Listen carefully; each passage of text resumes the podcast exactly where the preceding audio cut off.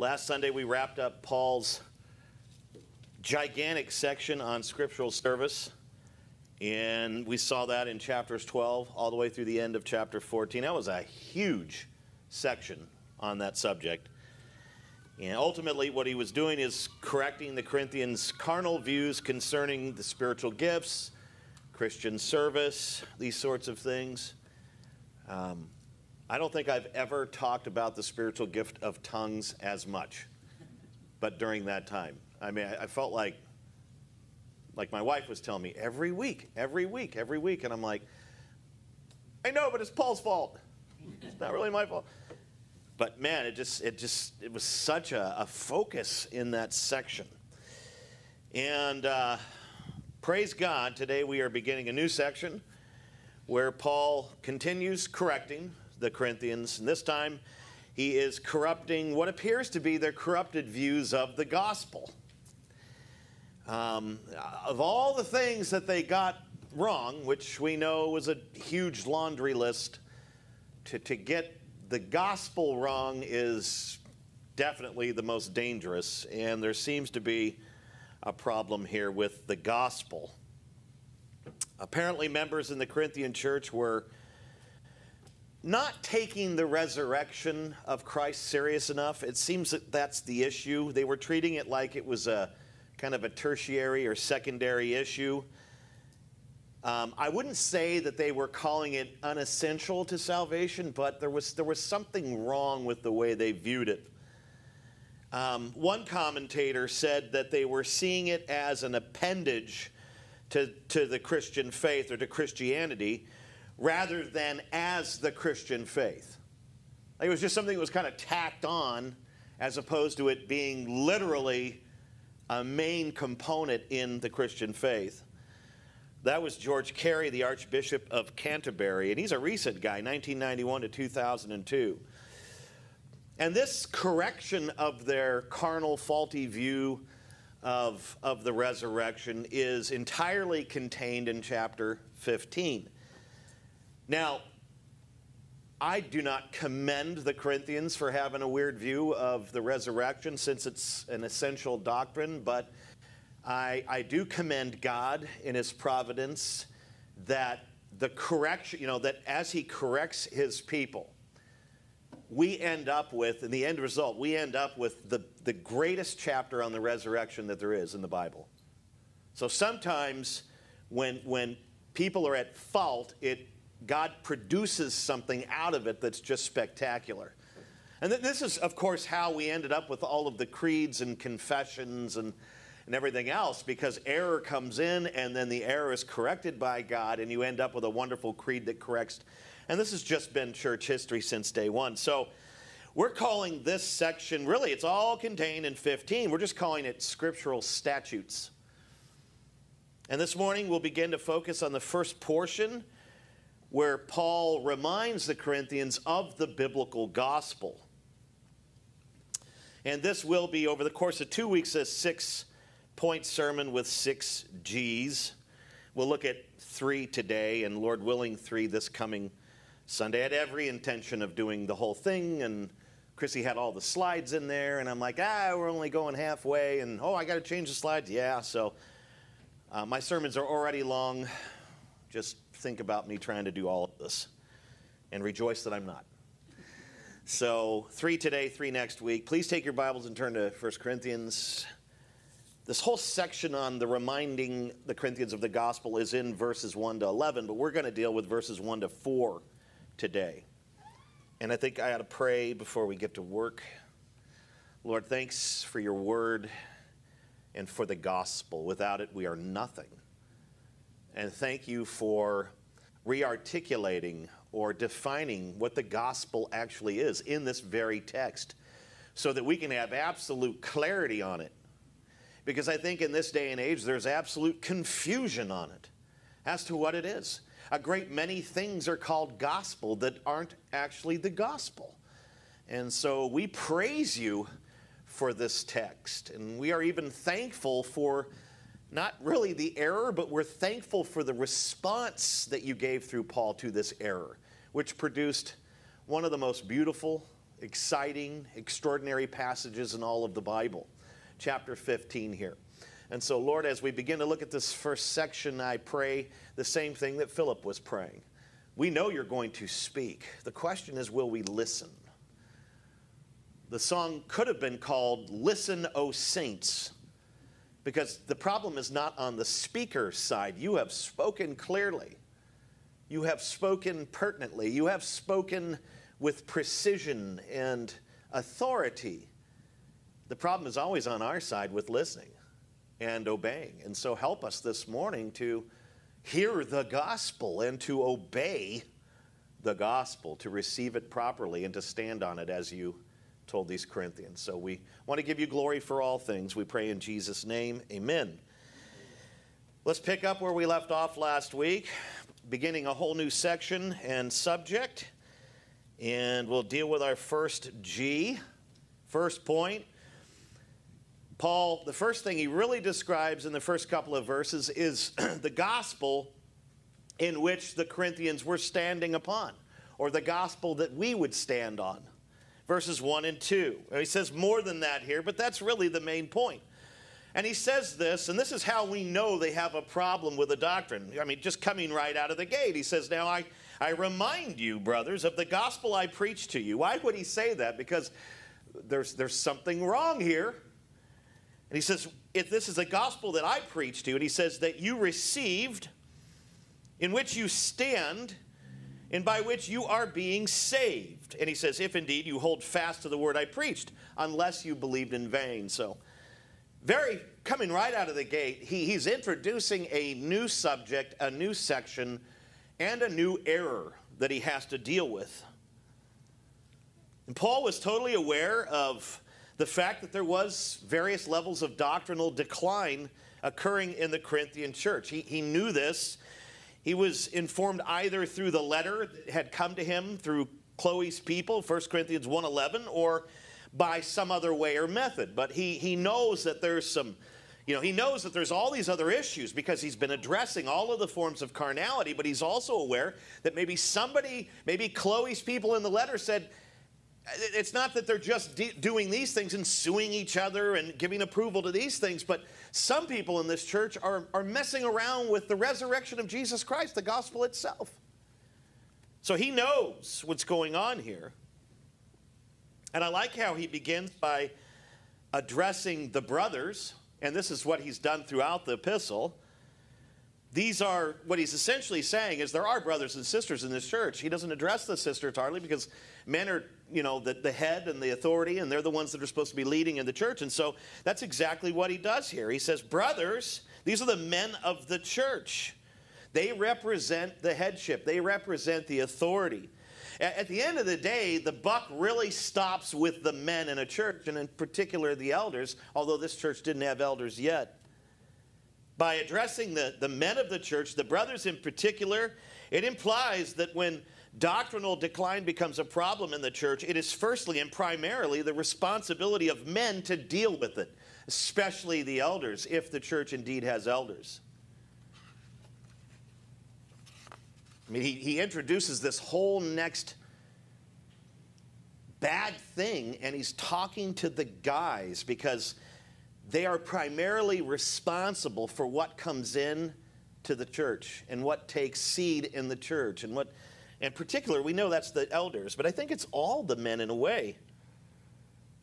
You know, the men of the church must learn from Adam's mistakes and be ready to drive the serpent out of the garden of God's people, the church.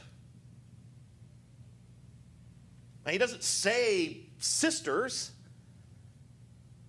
it, it, it was Adam, our first brother who had the responsibility primarily to make sure that nothing came into the garden that would cause trouble and lead them astray.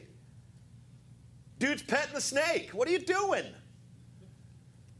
So I, I, think that this is this is huge for us guys. That since the brothers are always being addressed, at the end of the day, the buck stops with the brothers, with the men.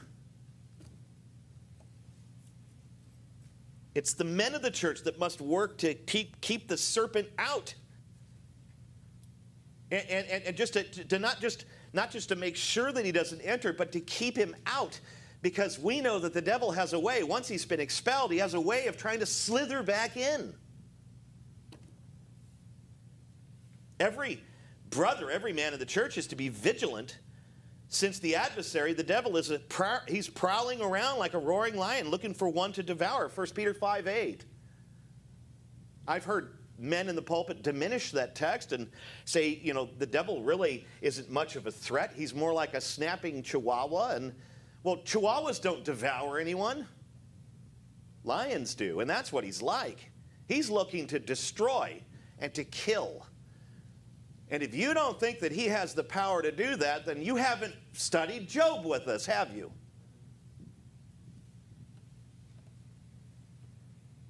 Now, every brother is to be vigilant because we do have an adversary, and he likes to slither right in and cause all sorts of trouble. Obviously, in Corinth, he did that, just like in the garden. Every brother is to be armed with Scripture because it is the divine weapon that destroys strongholds, arguments, and lofty opinions against the knowledge of God. 2 Corinthians 10 4 and 5. So you got to be watchful. You got to be alert as a man in a church. You, you got to be armed with the only weapon that we have, and it's certainly the only weapon that works against the devil and all his schemes. And sadly, many brothers in the Corinthian church were like the disciples in Gethsemane.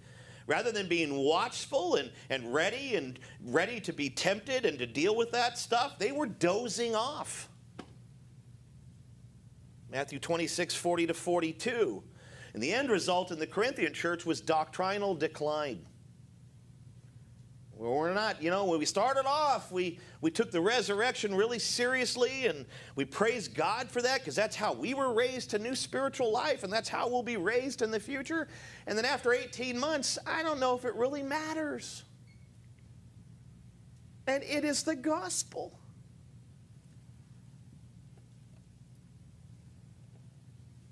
You know, the devil doesn't slither into a, a body of believers and, and attack the tertiary, secondary doctrines. I mean, he does, he can, he can use those things and make those the mountains instead of the foothills, but for the most part, he's not concerned with secondary issues.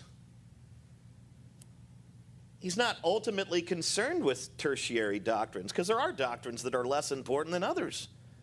He aims his fiery darts primarily at the non negotiable statutes that are foundational to our faith and to Christianity, like the deity of Christ. That, that doctrine's attacked in more church circles than non church circles. There's entire denominations that call themselves Christians that have blasted that doctrine right into orbit. Another one would be the atonement. And certainly here, the resurrection. That's what the devil sets his sights on. That's, that's what he, he fires at. And that's what he gets people all screwed up on. Now, the devil, why does he do it? Because he hates the gospel. Why? Because the gospel removes image bearers from the domain of darkness where he controls and destroys them. You know, every time the gospel, the Spirit takes the gospel and applies it to a dead sinner and makes them alive and makes them a believer, that is one more person that is removed out of Satan's kingdom. He doesn't like losing people. He doesn't like it when they're transferred from his kingdom to the kingdom of Christ. He hates that. Now, we in our nature don't like to suffer losses. Do you think that the most evil being in creation likes it? No, he hates it. He also hates the gospel because it, it ruined his rulership. It put to shame his demonic comrades. It stripped him and the demons of the power of death and hell. Jesus holds those keys now. Colossians 2:15, Revelation 1:18. So so so Satan hates the gospel more than anything because it robs him of subjects and it robbed him of power. And so, why would he fiddle around with this doctrinal issue or this theological issue when really what he needs to go after to stop him from hemorrhaging any more people in the kingdom of darkness, he must stop the gospel. If he doesn't want to lose anyone else, he's got to stop it. And that's why he aims at twisting and distorting the resurrection or the death of Christ or any of the other gospel doctrines. You think he cares about tongues? Uh, he's already victorious on that one in so many church circles. That's all they care about. But at the same time, I mean, it's a secondary issue.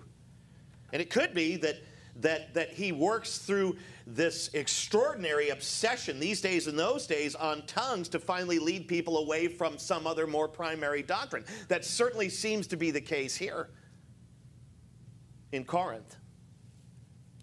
I mean, if you would have went up to these people and said, I'll tell you what, I will exchange tongues you give me the resurrection and I'll give you tongues. They probably would have been like, because they wanted it so badly. Doesn't make any sense. Paul says when he, when he came through Corinth, he, he preached to these people, these brothers and others. Of course, they weren't brothers then, but he preached to these people the gospel, is what he says. I mean, that's ultimately how these men in verse 1 and throughout the epistle became brothers. They weren't brothers until the gospel came and they got saved. He's certainly not calling them brothers because there's some kind of a Jewish connection to them because this is Corinth. These are Gentiles. These are not brother Jews, these are brother believers because of the gospel. Just by calling them brothers, he's reminding them of the gospel because that is the way in which they became brothers. Nobody becomes a brother without the gospel. So he passes through and he preaches the gospel. They're brothers. And yet some of them were now somehow forgetting it, or at least part of the gospel. It's almost like what Paul is saying here, just initially, that, you know, what you're, brothers, what you're trying to embrace here as gospel is not the gospel I preach to you. Therefore, I, I, I must remind you of the gospel I preach to you. And, I, you know, this, this applies to every church, not because every church forgets the gospel, but because every church somehow thinks that it's we've come in through the gospel and now we need to move on to other things. And the next thing you know, there's there's in this church because they focused on all these other things, whether it be marriages or any, any of these other things, end times or anything, that this church over time, because it's left the gospel, because it thinks that's an entry point, now over time, that church doesn't even seem to represent the gospel itself. So this is. This is applicable to all of us. We all need to be reminded of the gospel. You know, the funny, I've quoted this a million times, but somebody charged Luther with this, why do you keep talking about, you know, justification by faith? That's part of the gospel. Why do you keep? Because you people forget every week. Your default is to earn. If you're not hearing the gospel all the time, what are you going to end up doing? Trying to earn your salvation through merit? You have to hear about what Christ has done and the finality of it. And so this is totally relevant to us. Notice how he says, You received it and were standing in it or are standing in it. Obviously, received is past tense. If, if you received something, you've already taken it. It indicates that at some point, probably 18 months earlier, when he came into the city and started preaching, that they had received or embraced or believed the gospel. They received it as truth. Okay, they heard the gospel and and the Spirit is working, and they say, That makes total sense. I feel like that guy right there is talking to me. Anyone else feel like this? Before I didn't understand these things or I'd never heard them.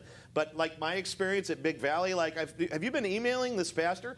There were people in the setting that were, it just boom, it hit them and, and they received it. That's the truth. I need to be saved from the penalty of my sin. They understood and they, they grasped it and they received it. They took it in. So that's a past tense thing, that they had received it. They had received it as truth. And then he says that you stand in. That's present tense. Receiving's past, standing in is present tense. See the difference? It indicates that the brothers were literally, even at that moment, with all of the nonsense and carnality happening in the church, and I mean, right, we've studied this for 14 chapters now, and some of us have wrestled to think that these are actual believers, right? It just doesn't seem like it because of all the nonsense. But there, Paul says the gospel you stand in, they're standing in it right now. It's present tense. And I, I think it's it's kind of weird that they would be standing in the gospel with all those behavioral things. It certainly tells us that there's the possibility to be very carnal while standing in the gospel. It's never made much sense to me, especially when I do it, but it's there. But I think this is meant to be good news to them and to us here because it shows that they are not yet fully apostate. They had not fully abandoned the resurrection of Christ. They didn't say it's, un, you know, we, we don't care about that anymore and make their own gospel. Their beliefs, the gospel, were undoubtedly under attack, but they had not fully changed to the point where they had thrown parts of the gospel out. Nothing essential had been thrown out. In fact, I, think to better explain this situation in the context, J. Mac says that he doesn't even think that it was actually the resurrection of Jesus that had come under attack in the church or that they had difficulty with. He thinks it has to do with their own resurrection that they were concerned about. Like, we don't reject the re- resurrection of Jesus Christ, we just don't understand how ours works, so we kind of reject that. And that, that could be a plausible explanation, although I think it's deeper than that. I think, the, I think the resurrection of Christ was under attack too as I just read through the whole chapter, but somehow they received this gospel and they were standing in this gospel.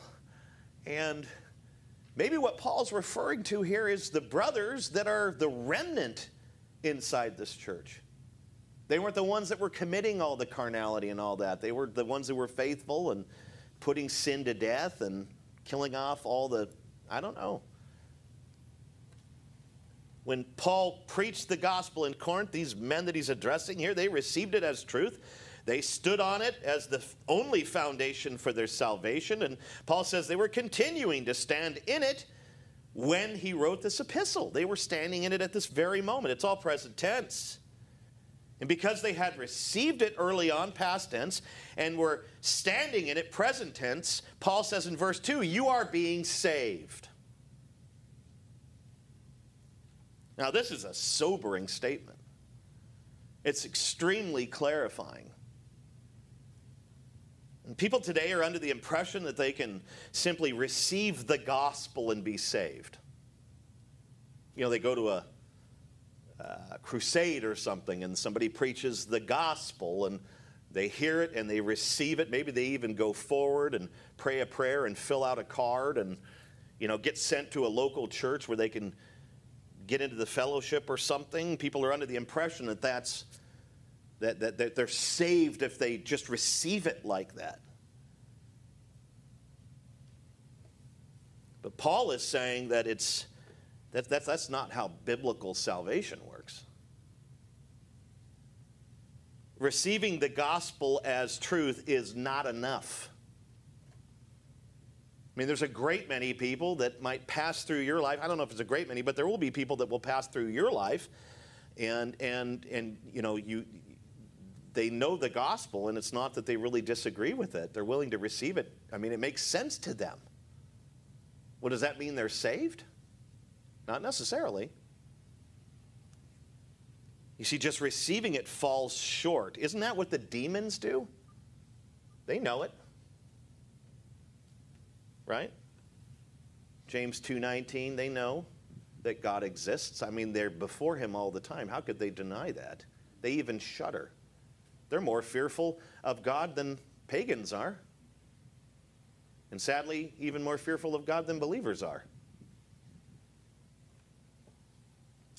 Paul is saying it's not enough to receive it. He's saying you must also stand in it. What is standing in the gospel, right? You got to receive it and you have to stand in it.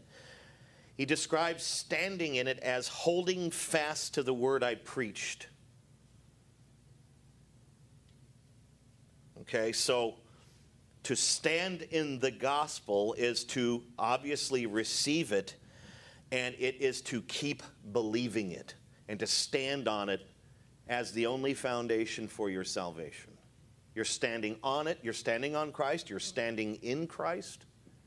The implications are that you stay there in it, that it doesn't leave you. It's not received and then forgotten, it's received and remembered daily.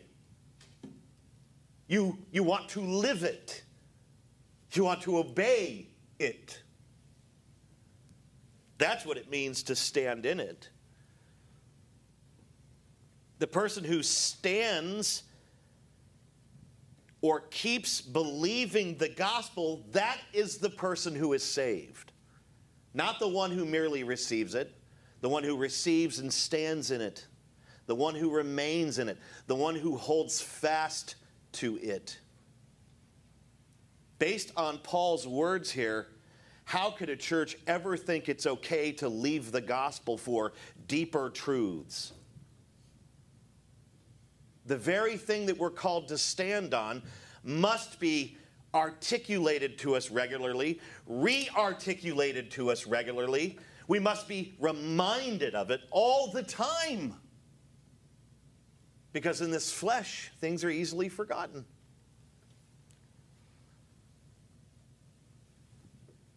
It's not enough to receive. You have to stand in it, you have to continue in it.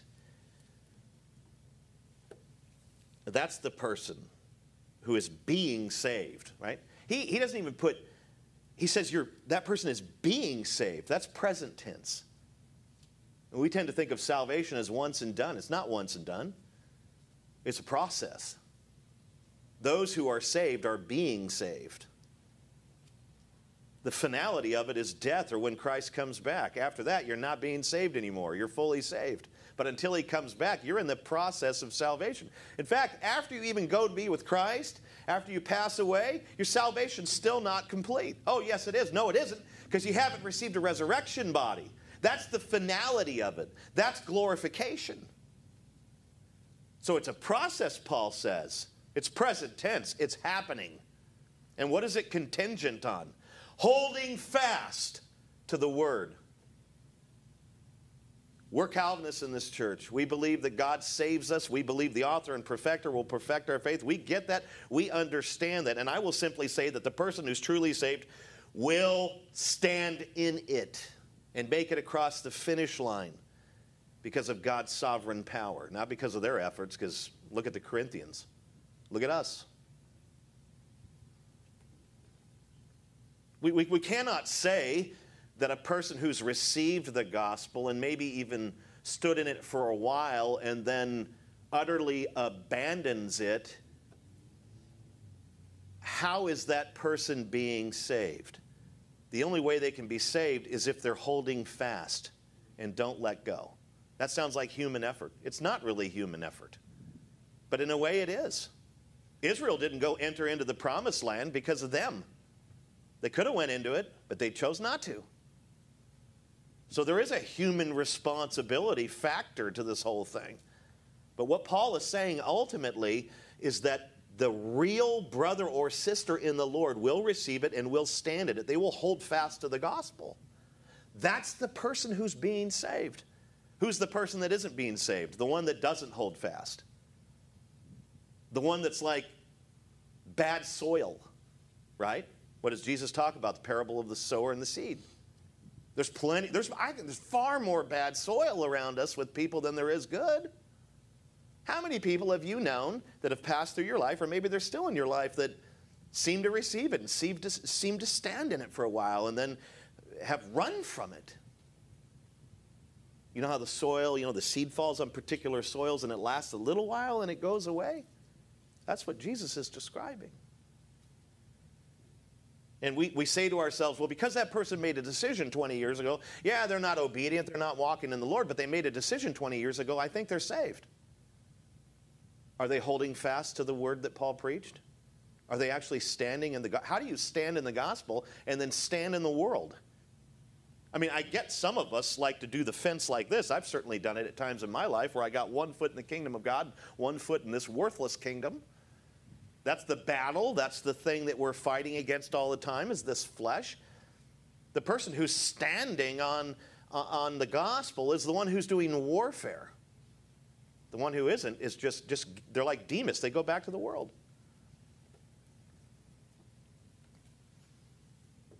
So a, if a person receives the gospel as truth, but they don't stand on it, they're not holding fast to it, that, that person's not saved, and we need to quit telling ourselves, I think they are.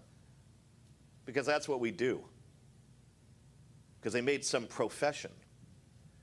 Listen, nobody who makes a mere profession is saved. It's someone who continues to confess Christ.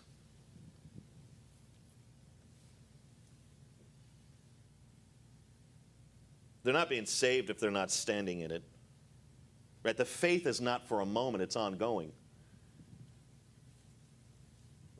There are people who do the opposite here, and Paul kind of points it out toward the end of verse 2 where he says, if you're holding fast to it, then you're being saved. He says, unless you, of course, believed in vain.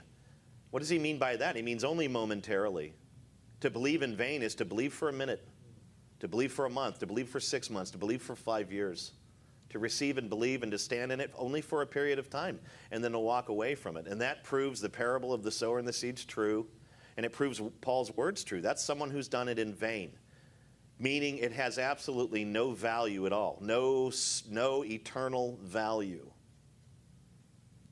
And that's a scary thought to think that anyone could do that. And that's why James says, and Paul says, and others say to test yourself to make sure that you're in the actual faith. Make sure you're standing in it day to day. Are there going to be days where you, you, you certainly don't act like you're standing in it? Maybe you're on the ledge, yeah. But for the most part, that basic faith in the person and work of Christ just doesn't leave you no matter what you go through. That's the person who stands.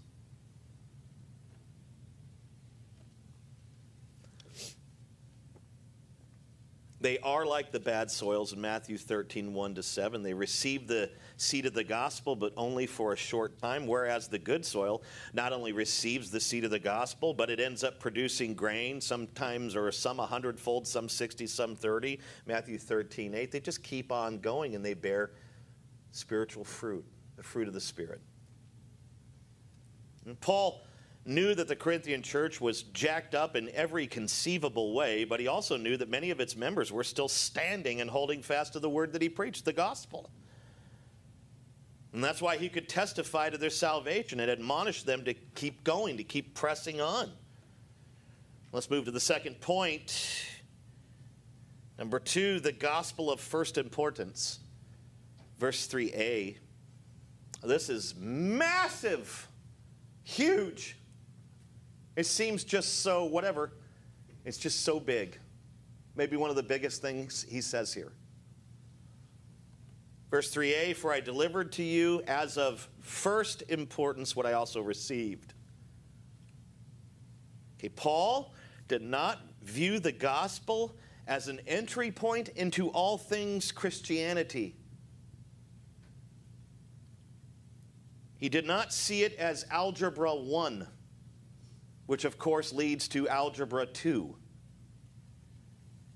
In his mind, the gospel was all of math, every mathematical system, all of it together. He did not see it as the ABCs of Christianity. The gospel is the A through Z, it's the whole thing. It is the starting point. It's not wrong to say that, but it's also the middle point. And it's also the end point. I would say that the gospel is the pinnacle truth of Scripture or of biblical truth, the highest truth of all. Why would I say that? Well, think about it logically. If all Scripture points to Jesus, John 5 39, and Jesus came to accomplish the gospel, John 10 17, then the gospel must be the pinnacle truth because Christ is the pinnacle of Scripture, and the gospel tells us exactly what he did. It has to be the highest truth. To look at it as an entry point or as the ABCs is ridiculous. Why on earth would we ever do such a thing? We don't get in with the gospel, then move on to other things like Christian marriage and, you know, we're having another end times conference. Eh, we're dealing with eschatology again. Keep your eyes on Israel. It's the pinnacle truth. Think of it like this if the gospel is the good news, and it's the only good news, eh, eh, CNN's not going to give you good news. The gospel is the good news. If it's the only message of salvation, why wouldn't it be, as Paul declared, of first importance? It is the only message that can save. How can it be of secondary importance?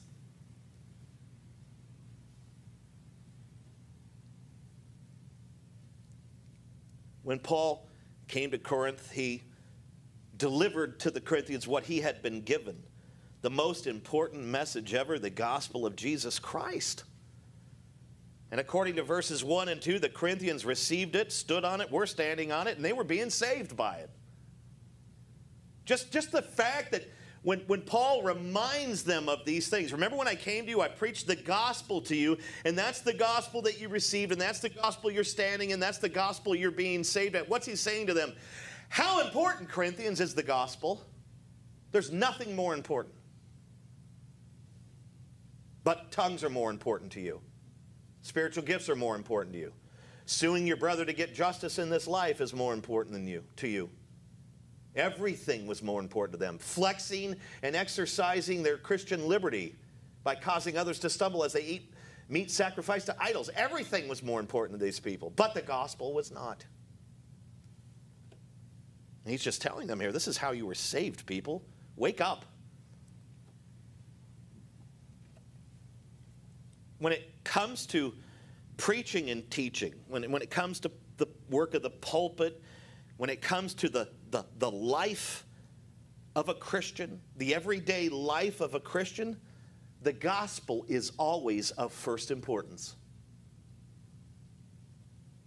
That, of course, means that politics are not of first importance. Patriotism is not of first importance. Morality is not of first importance. Abortion is not of first importance. Marriage is not of first importance. Christian living is not of first importance. Our best life now is certainly not of first importance. Racism is not of first importance. What's happening in the Middle East is not of first importance. Dare I say, Jerusalem, Israel, and Palestinians, not of first importance. And if I flip through things through social media, I see pastors taking their pulpit time and preaching about these things.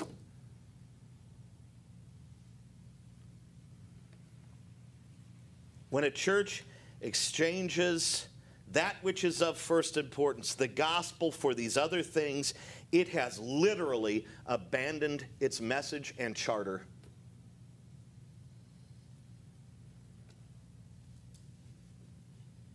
That's what it's done. It's not that other biblical truths or social issues or familial issues and struggles and dynamics, it's not that world affairs, all these things are unimportant. I think they're important, but they're just not as important as the gospel and never will be. It is of first importance because it is the only message of salvation to Jews and Gentiles alike. Romans 1:16. And bear in mind that the gospel is not just the message of salvation in which it just saves sinners. It also sanctifies saints, those who are already saved. And that's why there's no graduation where Christians move from the gospel to some other deeper, more profound biblical truths. There is no deeper, more profound biblical truth than the gospel. But because it doesn't just save sinners, which it does, because it builds up saints, it's, that's why it's equally of first importance. The gospel is deep.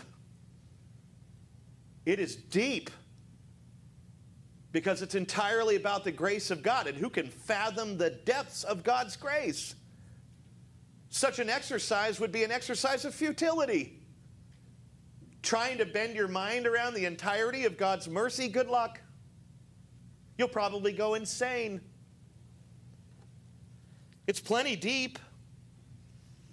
If it were merely shallow, why would creatures with superior intelligence to, to, us, they're far more superior to us in intelligence and knowledge and theology and everything else. In every way, they're more, more uh, superior to us. And if, if, if it were just this little shallow little kiddie pool, then why would creatures that are way beyond us never tire of looking into it? The angels.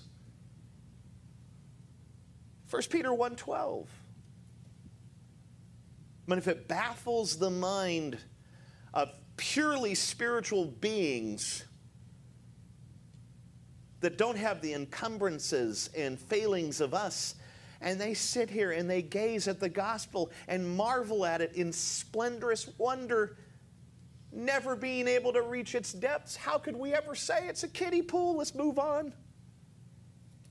As if dealing with Christian marriages were a deeper theological issue. I'm not saying we shouldn't deal with Christian marriages, but I'm saying what fixes Christian marriages? The gospel! Hello? Not 12 steps. Unless those 12 steps are Jesus died for you, Jesus. And maybe they can help, but they must be gospel. You know my position on that. You got to have the gospel in there. If it's gospel, it's good. If it's not, I, I, think sometimes we're wasting people's time. It's a waste of time for me to sit up here and try to parallel what's happening in Israel right now to Revelation. That is a waste of your time. And the, the scary thing is, is it's what we want to hear more than anything because it tickles the ears. I'd love to hear about that. Make some parallels. I think that just shows how we are in our human frailty that the gospel is it. It's of first importance, but it's not always what we want to hear. Certainly not what the unbeliever wants to hear most of the time. And we want to be entertained and teased with other things. Well, it's of first importance. It's extremely deep. None of us in a million lifetimes could ever discover all there is to know about the person and finished work of Jesus Christ. I think that what we understand about it is it's a little grasping of it at best, even by Sproul. The gospel is certainly satisfying. Believers do not tire of hearing it. I certainly don't. Do you? I especially never tire of hearing it when it's presented from various angles throughout the Bible.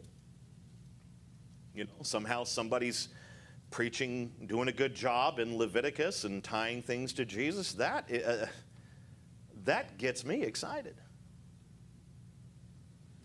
And if all scripture points to Jesus, then that should be the point of Leviticus. Pastors just need a way, figure out a way to, to build a bridge there. And God's provided in scripture if you look careful enough.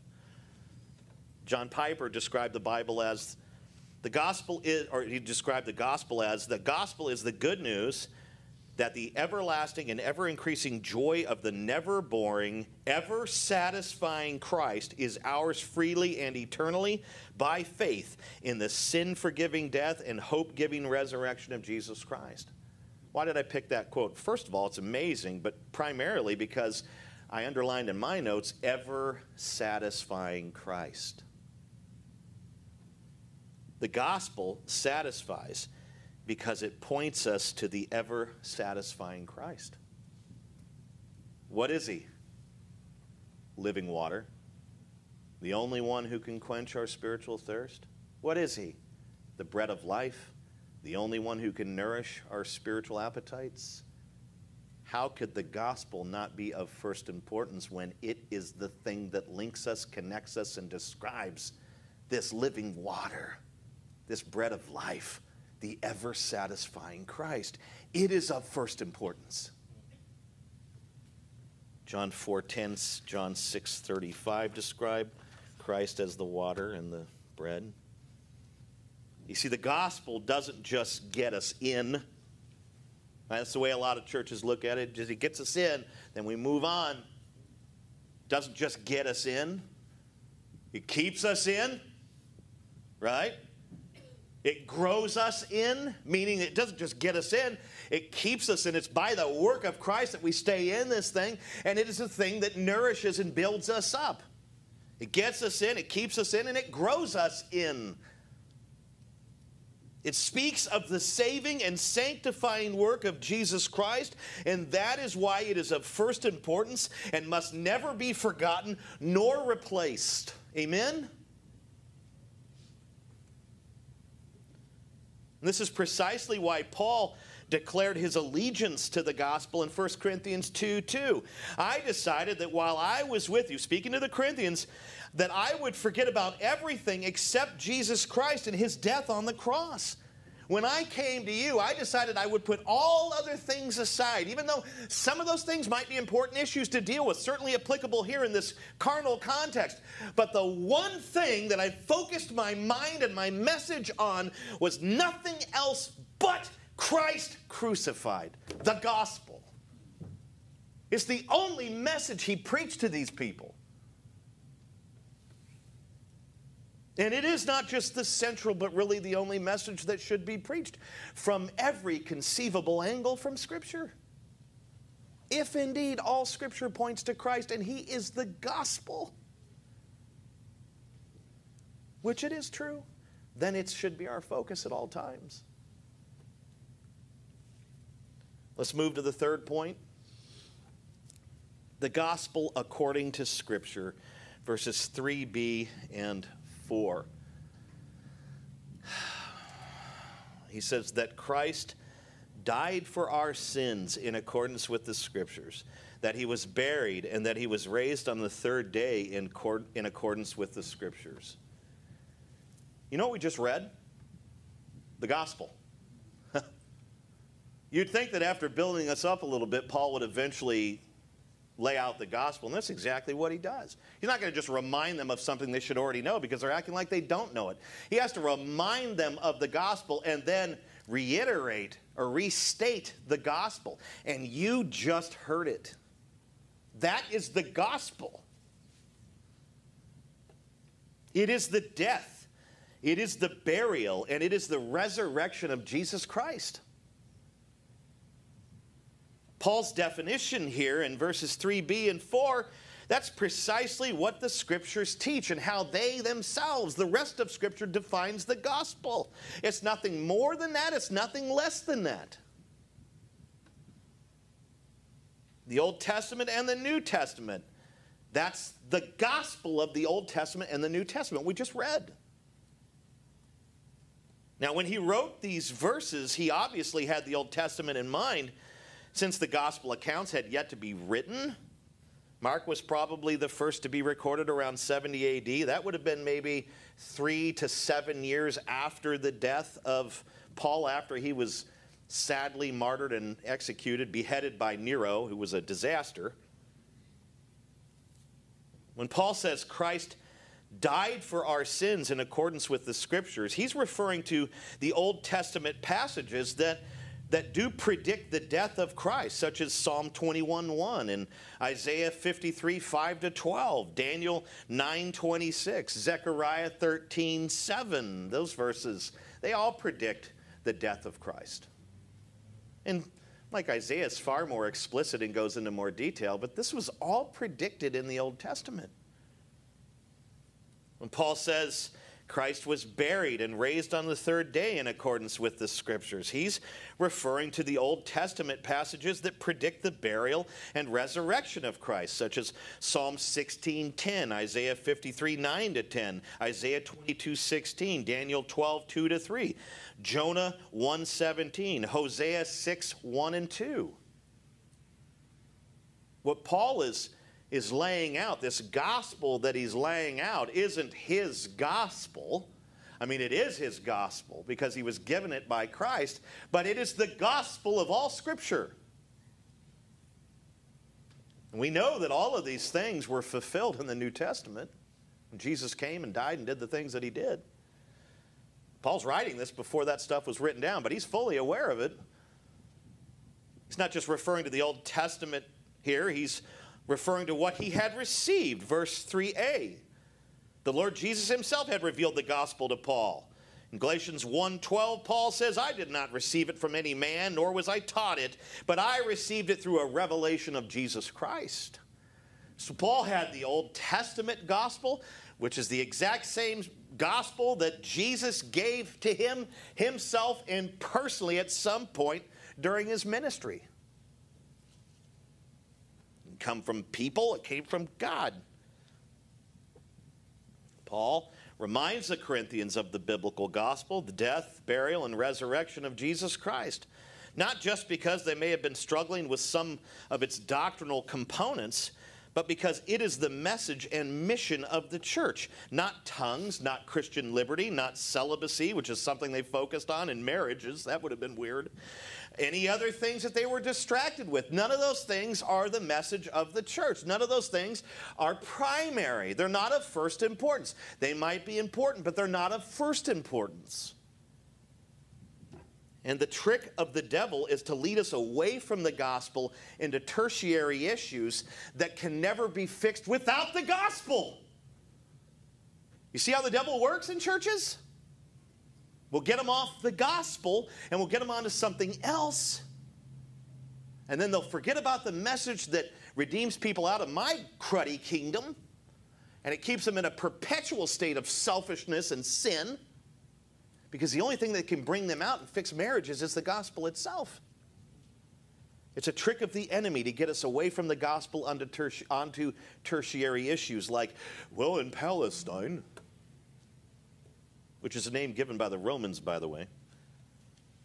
He reminds them of the gospel because it's of first importance. It's what saved them. It's not what they're focused on. They're, he's coming out of a whole section on tongues. Tongues was their gospel. If I could just speak in tongues.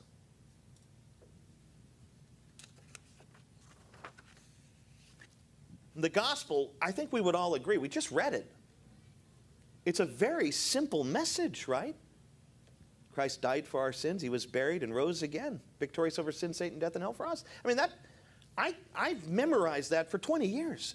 That is the easiest thing in the world to memorize. It's so simple.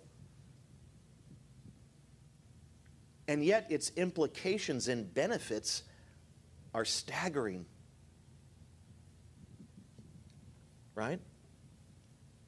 See, we're talking about the effect of the gospel. If you talk about the gospel, yes, it is the death, burial, and resurrection of Jesus Christ, but it also includes doctrines like election and predestination and all that. So, so it has these arms and wings that go out in its fullness, things that have mystified and blown the minds of the most brilliant saints for all of time. So it is simple, and yet it is profound because of its extensions and its benefits. But one of the traps that people fall into these days is that they present the benefits of the gospel and call that gospel. For instance, they will say things like, God can give you joy, and God can give you peace, and God can give you a sense of purpose in this life. And this is exactly what Jesus came to do. This is the gospel. That's what they say. And I've heard that. Now, it's certainly true that God can give people joy, peace, and purpose in life. Hallelujah. Amen, right? All right, brother, let's go, let's go, let's go. But guess what? That's not the gospel. That's not the gospel. Those are benefits of the gospel. They are the blessings of the gospel. The gospel is the death, burial, and resurrection of Jesus Christ. Not all that it can do for you. You see, it's when a person repents and believes the gospel, that's when God will give them joy, peace, and purpose in life. But see, people get the, the carriage ahead of the horse. They talk about all the benefits with ever, without ever talking about the death, burial, and resurrection of Jesus Christ. And then they call that gospel, and Paul is saying that's not gospel. The gospel is a particular message that doesn't necessarily go into all the detail of explaining all its implications and everything. It's very simple death, burial, resurrection to save us from sin. It's that simple. If you get joy from it, that's a benefit from it. That's not the gospel itself. Do you understand what I'm saying? Guys conflate these things today and they, they'll preach an entire message on all these benefits and then call it gospel, and they have not even talked about the gospel. That's a trick of the devil. To get us using the word gospel a thousand times in a sermon, to get us to talk about the joys and the benefits and, and the afterlife and all and the deliverance and all these things, and to get us to talk about all those things without ever mentioning the actual gospel. And people aren't going to be saved when we preach the gospel of joy without the death, burial, and resurrection. It's not the joy of the gospel that saves, it's the gospel itself. I've probably told this story before, but maybe, maybe not. I have a, quite a few pastor friends, and one of, one of them that I know well, and I, I do care about him deeply, and he was invited to preach at a, a big church. He was pastor of a small church. He was invited to preach at a big church. And, um, and I said, What are you going to do, man? What are you going to, what are you going to speak on? I was kind of testing him, you know, to see what he'd speak on. He says, I'm just going to preach the gospel. I said, Can't go wrong there. Right on. Go for it. Let me pray for you. And after it was all said and done, several weeks later, I decided to, to go on to the, that church's website and to check out my friend's message and to listen to it. And it was like 50 minutes long. And within that 50 minutes of being in that big, big pulpit with all those people, he said the word gospel probably 70 times. Worse than me with glosa. Okay, that was like people were like, if he says that one more time, I'm gonna hit him with some lip glossa, lip gloss, right? He said it about 70 times. And he talked about all these benefits and all these things this audience could have in the gospel. I mean, it was really an amazing sermon. And at the end of it, I realized he never actually preached the gospel. He never mentioned once the death, burial, and resurrection of Jesus Christ. So when it was all said and done and I took a listen, of course, I was like, he thinks he did. Let me reach out to him. And I said, So how did it go? Oh, I, am very confident. I, I really enjoyed my time. I said, What did you do? He says, I preached the gospel. I said, Did you? Yeah? Well, what'd you talk about? Then he proceeded to repreach the sermon, which was like, I already heard this. I'm like, but I don't hear the gospel in there. What are you talking about? All this is gospel.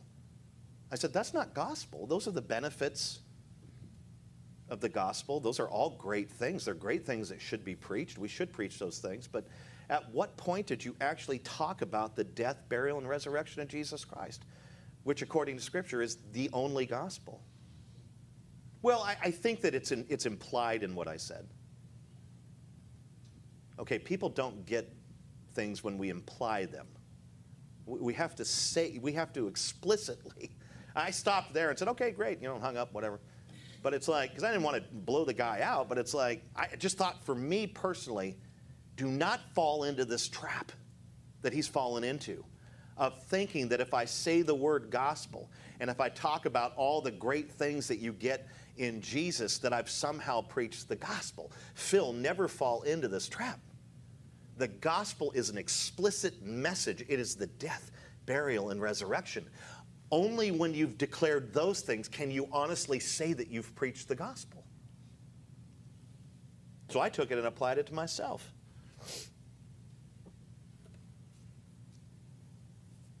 If we do not mention the death, burial, and resurrection of Jesus Christ, we're not actually preaching the gospel. Why? Because that is the gospel according to the scriptures. Let's stop here for now. Lord willing, we'll resume this exposition this coming Sunday. I'll end with just a few questions. Firstly, have you received the gospel as truth? Hmm? Have you? Do you believe that the death, burial, and resurrection of Jesus Christ is the good news and only message of salvation? That's, that's the receiving it. That's the taking it in. Is that what you believe of it? Is that what you believe about it? Secondly, are you standing in the gospel? as if your salvation depends on it. You don't just receive this truth of the death, burial, and resurrection of Jesus Christ, it's your truth. And you're standing on it. I've got no other hope. This is it. Is that you?